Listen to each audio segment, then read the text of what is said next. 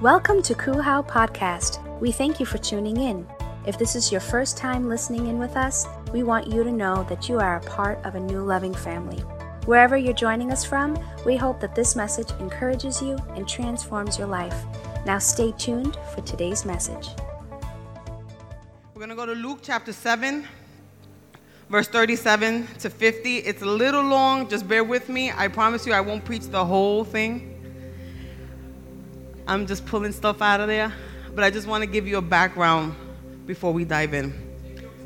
Oh, thanks, Frank.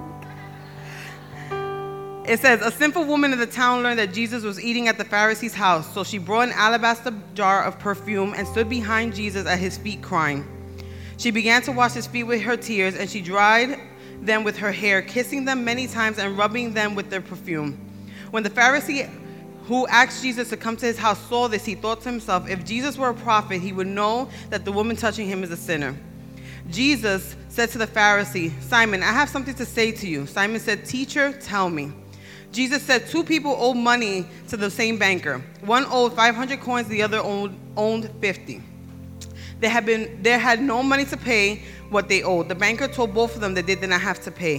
Which person loved the banker more? Simon the Pharisee answered, I think it would be the one who owed him the most money. Jesus said to Simon, You are right. Then Jesus turned to the woman and said to Simon, Do you see this woman? When I came to her house, when I came into your house, you gave me no water for my feet, but she washed my feet with her tears and dried them with her hair. You gave me no kiss of greeting, but she had been kissing my feet since I came in.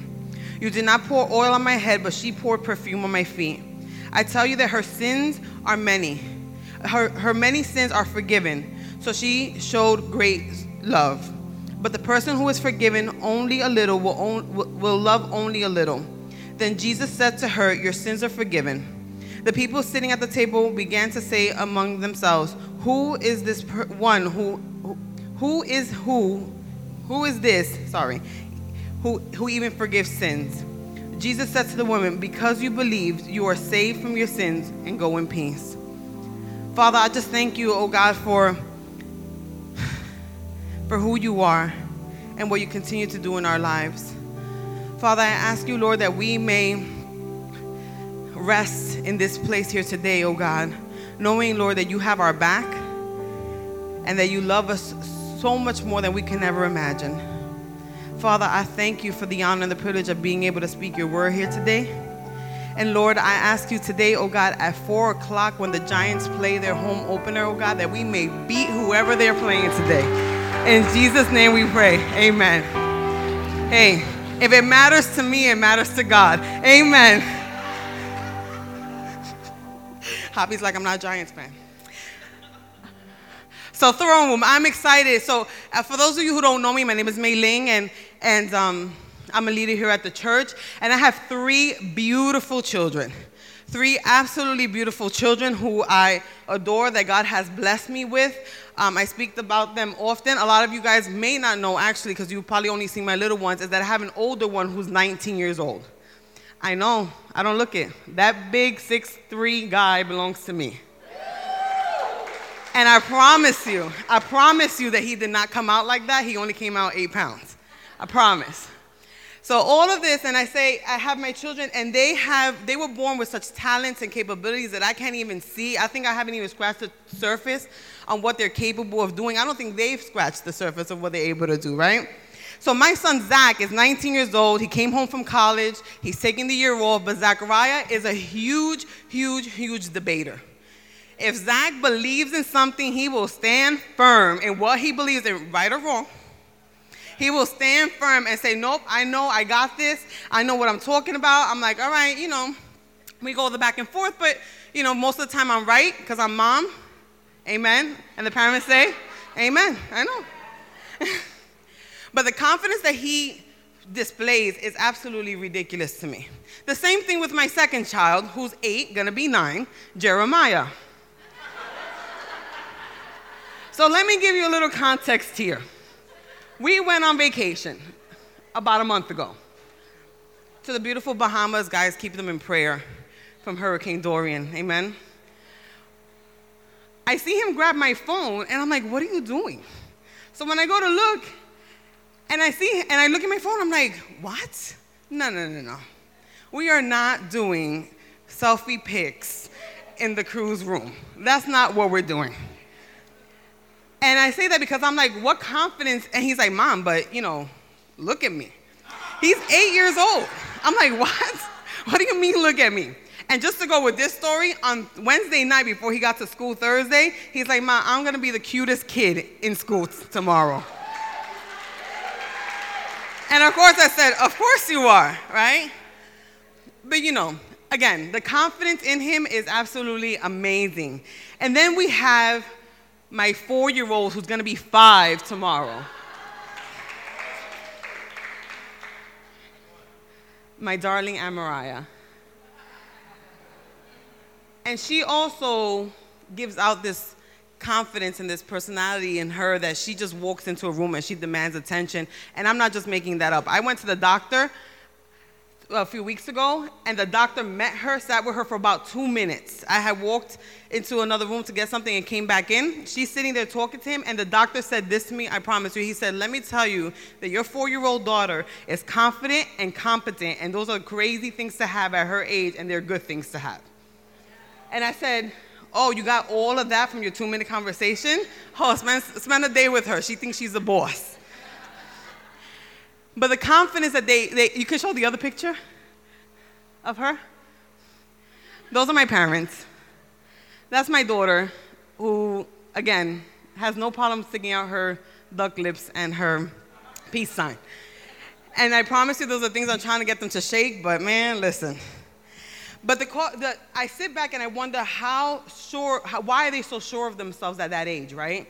They've barely lived life. I mean, sure, my 19 year old went to college and came back, but we know, right? There's things that shake our confidence. There's things that we, are, that we um, encounter in our lives that shake our confidence completely. And I want to share with you something because I think the word confidence and boldly kind of creates this thing within us like if we have to stand proud at all times, right? When you hear the word confidence, you're like, yeah, I got this, right? I, I, hear me roar, I'm, I'm the one, right? And, and, and I think that sometimes when we look at our, our, our worship songs and we look at these things, we're like, what does that actually mean? And I'm just going to focus on the two verses in throne room because I want to show, I want to, I want to think about of a different type of confidence, a different type of, of um, uh, play on that word, right? And it says, Dream after dream, you are speaking to me, breathing word after word of kingdom come. It says, Here at your feet, I can see the unseen. Truly, one look at you and I'm undone. Grace upon grace, all my fears fall away. Your perfect love for me remains. Time after time, you stay close by my side, burning fire inside I can't contain. And then the chorus goes, and I run to the throne room. And that was very hard for me not to sing, just so you guys know. So we are constantly being bombarded by words that affect the way we live our lives. One of the biggest advantages in Christ is that we can go directly uh, can go directly into his space, into his presence, and also be bombarded by what he has to say about us, right? We have that, we have that access now. And we run to the feet of God. And I think about, and I thought about the woman, the sinful woman in Luke chapter 7. And I said to myself, as I'm sitting here and I'm putting everything together, I said to myself, I said, man, I said, this woman did exactly what we fight to do all the time. She did exactly what we fight to do all the time. And it says here, it says, so verse 37 says, that a sinful woman in town learned that Jesus was eating at the Pharisee's house, so she brought an alabaster jar of perfume. And I thought to myself, how weird is that description? A sinful woman. It's such a weird description because I'm like, Lord, but aren't we all, right? Don't we all fall short? And then I started thinking, and some people say that she was a prostitute, and that's, you know, I guess that was a nice way of trying to, you know, label her at the time. And then I started thinking, I wonder if the person, the, the writer of Luke, I wonder if he was thinking to himself, I need, this needs to be a broad description right? It can be a sinful woman who has lust, a sinful woman who's hates, a sinful woman who has pride. Like we, so allow ourselves to insert ourselves into that story, right? Because we already know that God, that, that Jesus had done miracles, right? We already know that Jesus had walked through the land at, the, at sometime at this point, and he had already done certain miracles for different people, right? We knew he met the Samaritan woman, where the Bible does not hesitate to tell you that she had five husbands and had the extra, and the one that she was with was not hers. So I'm like, why just a sinful woman? I said, but you know what? Let me, let, let, us, let me insert myself there. So Maylene goes to the house. And she finds herself there. And at that precise moment, she wasn't worried about what she had done or what others would say. She did exactly what we fight for. She, did, she went into the throne of God. She went to Jesus' feet, right at his feet no matter what was happening around her, she just walked right in. And I say walked right in, but I'm pretty sure she was in there trembling because there was a house full of people and she didn't belong there. But yet, she walked right in. And maybe she knew it was risky, but she knew that she had to get there. And the verse 38 says, And she stood behind Jesus at his feet, crying. She began to wash his feet with her tears, and she dried them up with her hair, kissing them many times and rubbing them with the, perf- with, her with the perfume. And then I thought about the bravery as she walked in. And, and I just want to share with you guys today, if you're writing something down, I want you to, I want you to grasp this. And, the, and it says, not the confidence in me, but the confidence in He. Right? Because her circumstances, whatever they are in her sinful nature, could have prevented her. If she got to herself, you know what I'm talking about, the thoughts that you have of the shame, the guilt, the not knowing. Oh my goodness, look what I did, look what I said. You know that those things creep in. But God is saying here today that it does not matter because it's not the confidence in what you have done, but it's always the confidence in what He has done. It is always the confidence of what He continues to do in your life. It is never of those around you. We cannot, we cannot live our lives seeing this level here. We must always see the level at the advantage point of the cross because that is what is he that is what he is looking at. He is looking at, look, I did this for them, I died for them, I died for her, I died for you, and I'm telling you that is not oh, that has nothing to do. Your guilt, your shame, nothing to do with you. It has everything with the perfect work that I've already completed. She stepped right into right behind him. The Bible says that she came up behind him to his feet. And I want you to take note of that small detail in verse 38. Because then as I was as I was listening and I was trying to figure it out, and I've read this story, I don't know, gazillions of times, right? I thought about I actually saw the picture in my head of her coming up behind him. And it made me think of, an, of, of another verse. And it made me think of how Jesus' shadow was probably covering her as she has stepped in into the presence of the Most High God. And I said, My goodness. I said, Lord, I right there on my sofa, I said, Lord, how good are you to us? That even in this small is this more where we think it's an insignificant detail, but it is such a huge detail because her, your shadow is covering her. And that is exactly what happens when we walk into the throne room of God, when we walk in surrender, when we walk in looking for Him. His whole presence covers us. It covers us. It has nothing to do with us. It has everything to do with how good He is, how faithful He is, how much He loves us. And that is where we find grace upon grace upon grace upon grace upon grace in that space. And this is exactly what this woman did without her even, I don't even know if she knew it. She just, she knew she had to get in. She knew she had to get in. And I'm believing there that she found her tower of refuge, right? Psalms 46 1 says, God is our refuge and strength, always ready to help in times of trouble. So that goes to tell me that when I am feel like I cannot, I can walk directly to the feet of my Savior. And He is always willing and able to be there for me, speaking word after word of kingdom come word after word of kingdom come. He's not reminding me of what I've done. He's speaking to me about word after word of everything that has proceeded out of his mouth before I even fell, before I even messed up, before I even did the thing two minutes ago. He was already, he had already said it. Everything that came that comes out of his mouth was already set.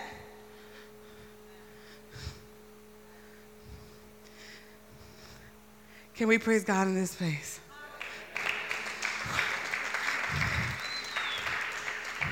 Psalms 91, 1 and 2 says this Those who live in the shelter of the Most High will find, will find rest in the shadow of the Almighty. In the shadow of the Almighty. This I declare about the Lord. He alone is my refuge, my place of safety. He is my God, and I will trust him. There is no condemnation for those who are in Christ Jesus. There is no condemnation of those who come postured uh, uh, in, in, at, at his feet, searching, searching to be, searching to be spoken to, searching for life to be breathed into them. There, there is none. It, there is none. And I think this woman understood that. Because can you imagine? I mean, she not only was she in a place where she wasn't supposed to be, she was a woman in a crowd of men. And it reminds me of the other woman with the issue of blood, where she had to push through. And at this precise moment, she was caught up in the presence of Jesus that she forgot. I can imagine that she forgot everything else around her, everything else that she had done. Because in his presence, she was able to become undone. Right? The Bible says that she was crying. She was crying and wiping his feet. I don't know about you guys, but since Jesus has stepped into the scene in my life, I am a baby. And if you know me beforehand, I was not. but I know that in that shelter of the Most High, I can be me. And I can become undone. And He can see all of it. And He's willing to see all of it. And you know how sometimes we want to hide things? Like my husband, shout out to the sound guy. Not Kevin, the other guy, John. Who hides things in my cart when I go to the supermarket, when we go food shopping. And then I get to the cash register, and all of a sudden, I'm like, where did these 20,000 pounds of Oreos come from? exactly. Exactly. But all our fears, our doubts, and our hurt, anger, all of that fades away because we run into Him who knows everything and He paid the price for us anyway. Never mind for those who were going against him. Because in verse 39, if we go back, it says that the Pharisees to themselves said, if he only knew who this woman was, he would be a prophet. And I'm here to say today that God knows who you are. He knows what you've done. He knows what you're going to do tomorrow. He knows what you're going to do when you walk out the door. He knows what you're thinking right now. And still, He's saying today, He does not care. It does not matter because He has paid the price and He paid a hefty price for each and every one of us here today.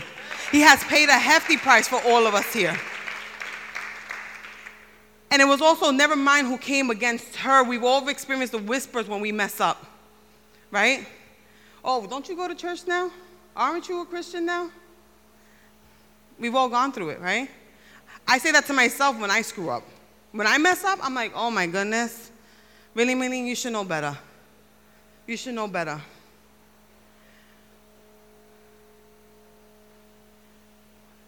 And I believe that the Pharisees at the time didn't understand the scandalous grace that that woman was experiencing at that precise moment. The Pharisees only knew one way to go to God, they only knew one way. The only, knew, the only way to go into, into the presence of God was through the Holy of Holies. And I want to share with you Hebrews 10 11. It says, Under the old covenant, the priest stands and ministers before the altar day after day, offering the same sacrifices again and again, which can never take away sins. And you say to yourself, if they never could take away sins, why is that? why did they think that was the only way? But in the Old Testament, that's exactly what it was. In the tabernacle, they had a veil, a veil that covered. Here's my veil. Shout out to Victor and Lewis. They had something that covered the presence of God because you could only be qualified one person on the Day of Atonement to go through and enter into the presence of God. The purpose of the veil was to hide and to bar everyone from entering the symbolic presence of God except the high priest. It told sinful men that they could not approach God except by his prescribed means. It stood in the way of God's presence, it was a closed door. So, can you imagine the Pharisees' thoughts and faces when they saw this woman stepping right into the, to, her, to, her, to the feet of the Savior? to the feet of Jesus. It says, the high priest, I'm sorry, the only person who would enter the Holy of Holies and remain alive was the high priest with the blood of the substitute sacrifice. And then, and that was only once a year. But he could never enter without the blood. It was a constant reminder that we were separated from God. It was a constant reminder. In no way, shape, or form was she even qualified according to the Old Testament law. No way, shape, or form was she even qualified. If he only knew, they said, if he only knew, we can rest assured that he knows and that he did know. And Jesus did know that day. And yet he, we find ourselves in the same scandalous grace that she did that day. The same grace that he extended to her, he extends to us. And this is why walking into his presence, not, not because I am good, but because he is good and he is faithful.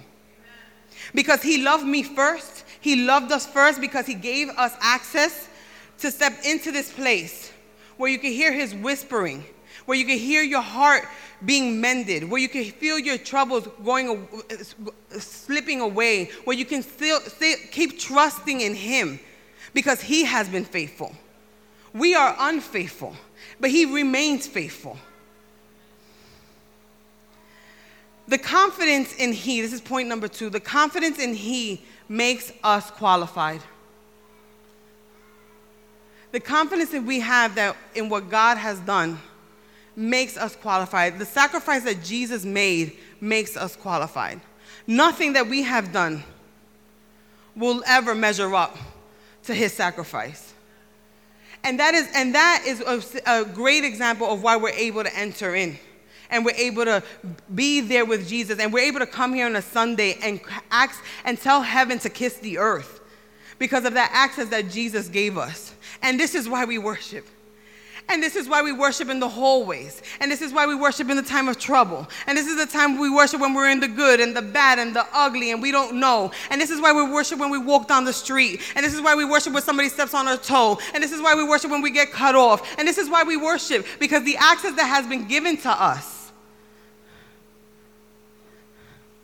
is the access of what Jesus did for us. The confidence in Him makes us qualified to be able to gain access to the Most High God, the creator of this universe, the creator of every galaxy, the creator of every fish in the sea, the creator of every animal on earth, the creator of every plant, of every rock, of every gravel, of every worm. Jesus did that for us. The good grace that he extends to us. Hebrews 9, uh, Hebrews 10, 19 to 23 says this. Therefore, Believers, since we have confidence and full freedom to enter the holy place, the place where God dwells, by means of the blood of Jesus, by this new and living way which He initiated and opened for us through the veil, as in the Holy of Holies, that is through His flesh. And since we have a great and wonderful priest who rules over the house of God, let us approach God with a true and sincere heart and unqualified assurance of faith, having had our hearts sprinkled clean from an evil conscience and our bodies washed with pure water. Let us seize and hold tightly the confession of our hope without wavering. Let us seize and hold tightly the confession of our hope without wavering. For he who promised is reliable and trustworthy and faithful to his word.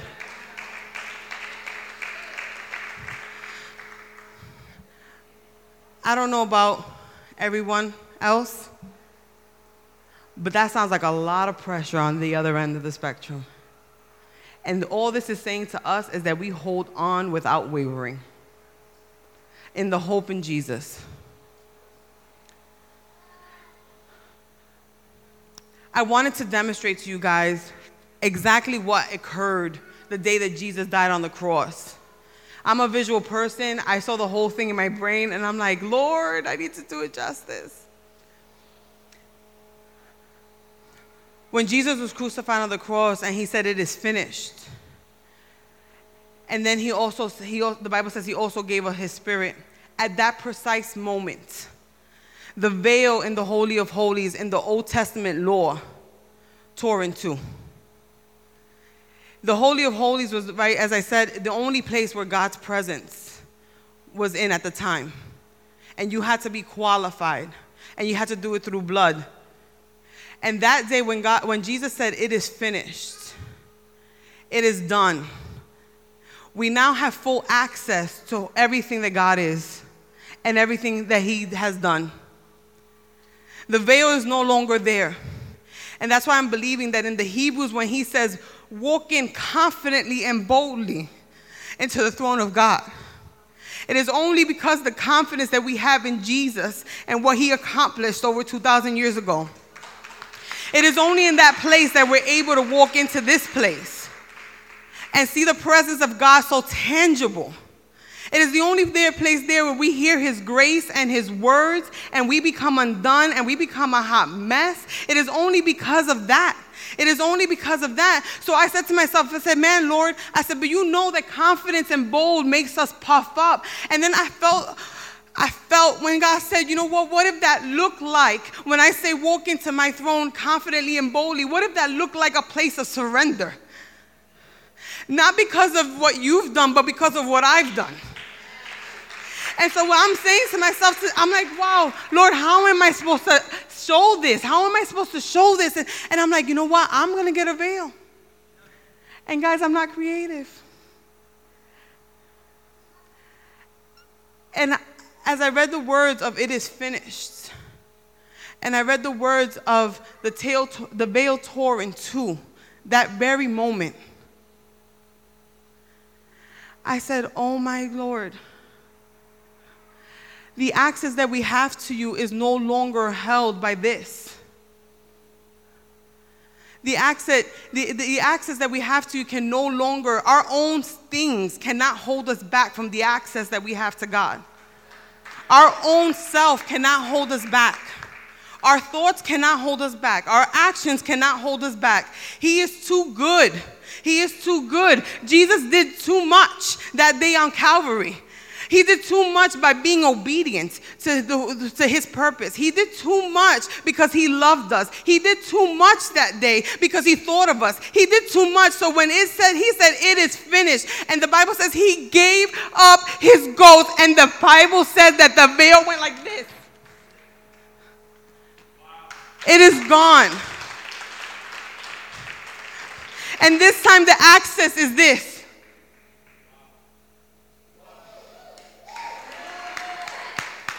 the access is no longer that there's a wall between you and your Savior. There's no longer a, a, a, wall between you and what you have done and God. He's saying, no, no, no. That veil came down and you have the full access, the full confidence, the fullness of me in this place. It is in the place of the throne room where we can see God face to face, where we can see that all our fears just drop by the wayside. It is there in the throne room at the feet of Jesus. And that sinful woman at Luke understood that when she got to Jesus' presence, none of it mattered.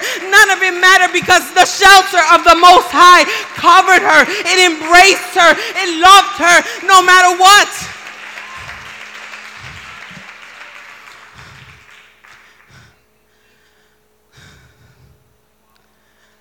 I'm going to ask the worship team to come up.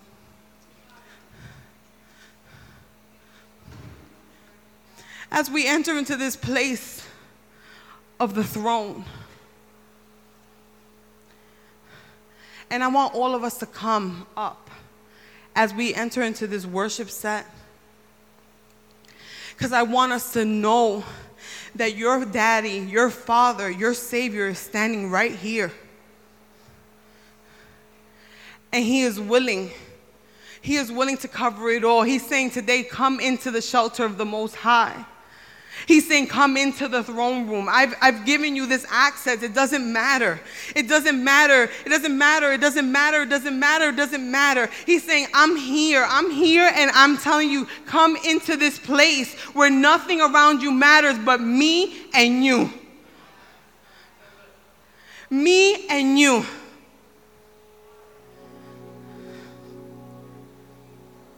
Hebrews 10:12 says this, but our high priest offered himself to God as a single sacrifice for sins, good for all time. Then he sat down in the place of honor at God's right hand. As we remember, I want us to know that we have an advocate in Jesus.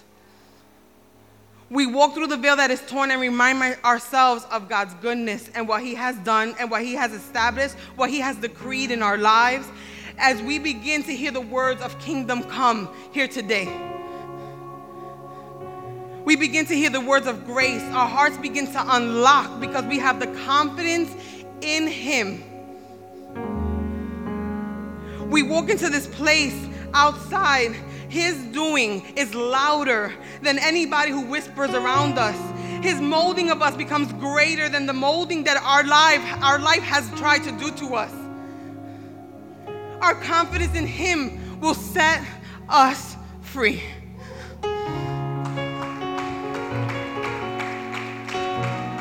As we stand up here today, I want us to show, I want us to know that surrendering to God has nothing to do with weakness, but everything to do with the confidence of what He has done. For a long time, there was no surrendering in my life. Being in church, being a leader. For a long time, there was no surrendering here. But the day that I did, there was no pointing a finger. The day that I did, I heard Jesus say, Just come. Just come. There was no, oh, but you held on to that. There was none of that. It was just come just come because he's been waiting. He's been waiting in this place. He's been waiting for his presence and his shadow to over overwhelm us in such a way that we have no idea what to do with ourselves.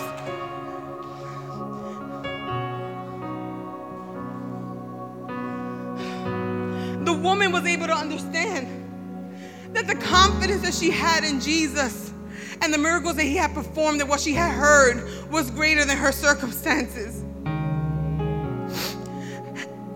Because she believed, Jesus said this to her in verse 50 Because you believed, you are saved.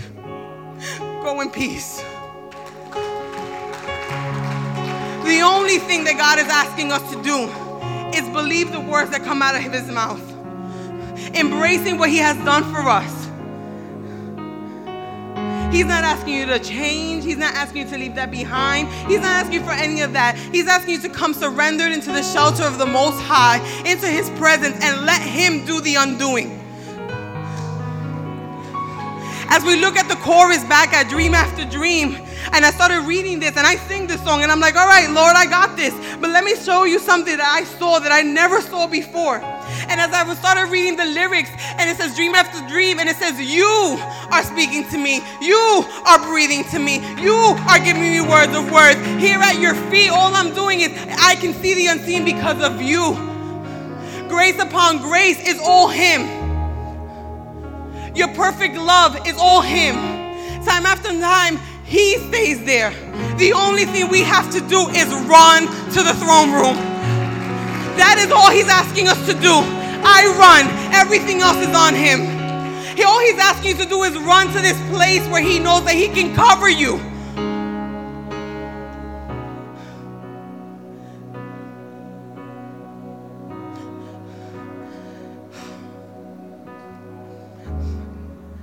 Let him love you.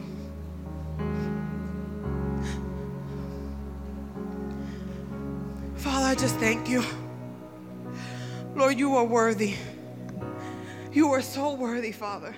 We hope you enjoyed this podcast. Our mission here at Christ Uncensored House of Worship is to love God, love people, and love life. Kuhau is a place where our story is still being written. Together, we can do more than we can ever do alone.